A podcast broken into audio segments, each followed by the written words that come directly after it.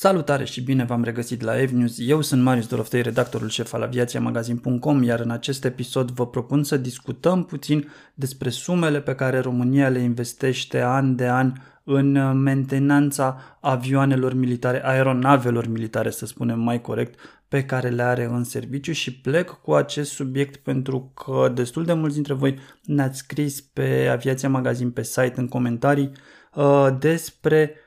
aceste articole care au apărut în ultima vreme referitoare la sumele pe care România le-a investit în ultimii ani, ultimele luni, ultimii ani, în uh, menținerea în stare de zbor a elicopterelor militare din serviciul forțelor aeriene și a uh, avioanelor. Atât de luptă cât și de antrenament. Și ca să știm despre ce este vorba, dacă unii dintre voi poate nu ați citit aceste informații, aceste articole, uh, este vorba despre un material din Hot News, hotnews.ro, care ne spune că Armata a cheltuit în ultimii trei ani peste 208 milioane de euro pentru mentenanța elicopterelor IR-330 Puma și IR-316 Alouette 3, iar mergând mai departe, în ultimii șase ani, uh, suma ajunge la cam 340 de milioane de euro care au fost investiți în actualele elicoptere, elicoptere care, trebuie spus, au o vechime destul de mare, o vechime apreciabilă, au fost construite sub licență de IARE Gimbav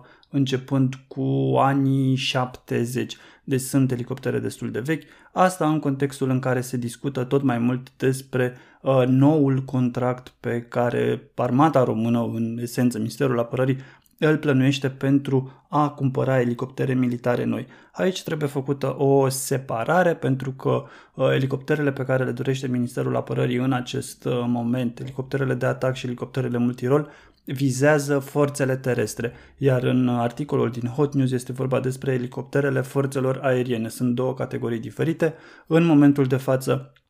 forțele terestre nu au uh, elicoptere, nu au aparate de zbor ale lor, ci le folosesc pe cele ale forțelor aeriene pentru operațiunile care necesită astfel de aparate de zbor, dar se preconizează dotarea lor cu elicoptere. Deci, în ceea ce privește elicopterele forțelor aeriene, elicopterele Puma și Alouette, în ultimii uh, șase ani s-au investit 340 de milioane de euro în uh, menținerea lor în stare operativă, până la urmă în stare operațională, căci despre asta este vorba. Un alt uh, articol care a făcut văd de această dată din umbrela strategică ne spune că Ministerul Apărării a acordat uh, celor de la Aerostar o serie de contracte pentru uh, reparații de complexitate ridicată, spun ei, reparație capitală, pentru avioanele de tip MiG-21 Lancer și Yakovlev Yak-52 și la motoarele aferente de tip R-13-300 și M14P, precum și prestarea de reparații, furnizare de piese de schimb pentru MiG-21 Lancer,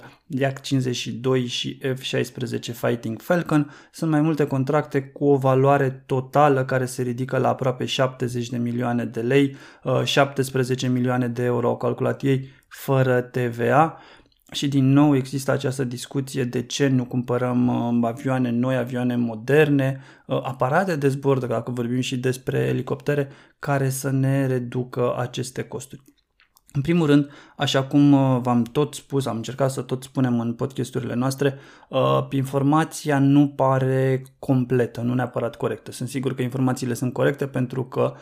în cazul Hot News vine de la o discuție cu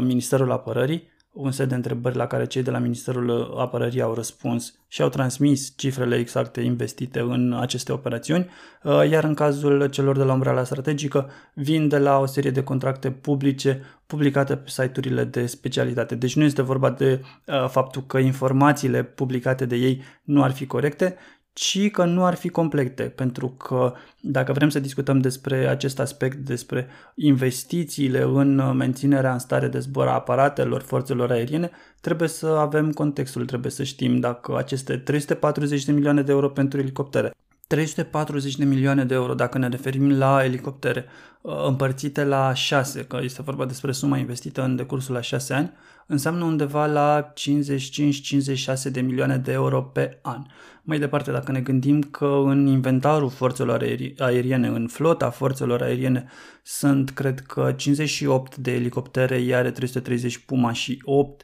uh, elicoptere Iare 316, suma asta ne duce undeva la sub un milion de euro per an, per elicopter investit pentru ca aceste aparate de zbor să rămână în stare de zbor, să poată fi folosite de forțele aeriene. Este mult, este puțin,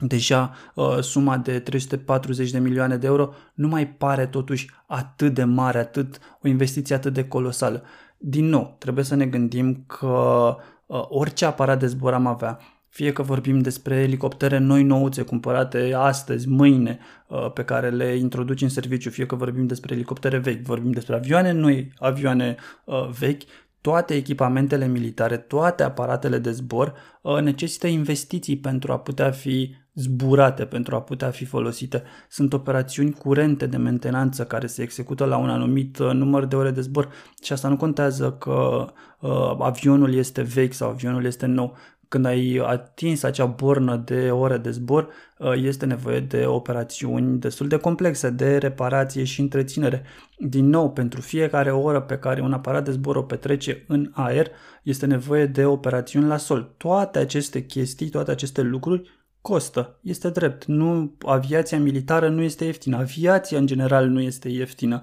uh, și totul costă. De aceea vă vorbeam despre uh, context și despre imaginea de ansamblu. Trebuie să vedem dacă aceste investiții de sute de milioane de euro în uh, MiG-21, F-16, Yak-52, Iare 330 Puma uh, și Iare 316 sunt mari sau mici comparativ cu acum 10 ani sumele au crescut sau nu. Asta ar însemna că uh, elicopterele, aparatele de zbor învechindu-se necesită operațiuni mai dese, mai scumpe sau suntem la nivelul de acum 10 ani, 20 de ani, 30 de ani. De asemenea, trebuie văzut dacă aparatele de zbor noi pe care ni le dorim, uh,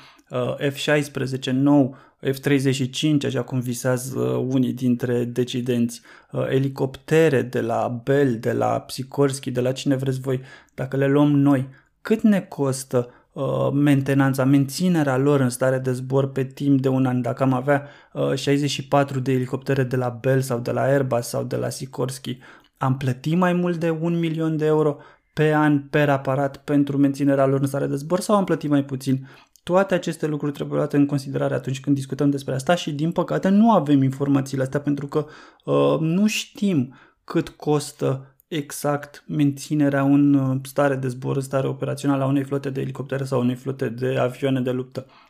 Cert este că noi, uh, România, ca stat, reușind să facem aceste operațiuni la aeronavele pe care le avem în țară, cu firme din țară, costurile sunt uh, considerabil mai reduse decât dacă am externaliza aceste servicii. De exemplu, dacă am avea avioane care ar necesita reparații capitale făcute undeva peste hotare în Europa sau în Statele Unite sau în Rusia, habar n-am oriunde, este clar că acest cost al operațiunilor ar fi considerabil mai mare decât este în prezent, la fel ca elicopterele. Dacă am cumpăra elicoptere de la un producător extern și acel producător extern ne-ar spune că trebuie să le reparăm la el în țară, uh, costul operațiunilor de mentenanță, de menținere în stare de zbor ar fi considerabil mai mare.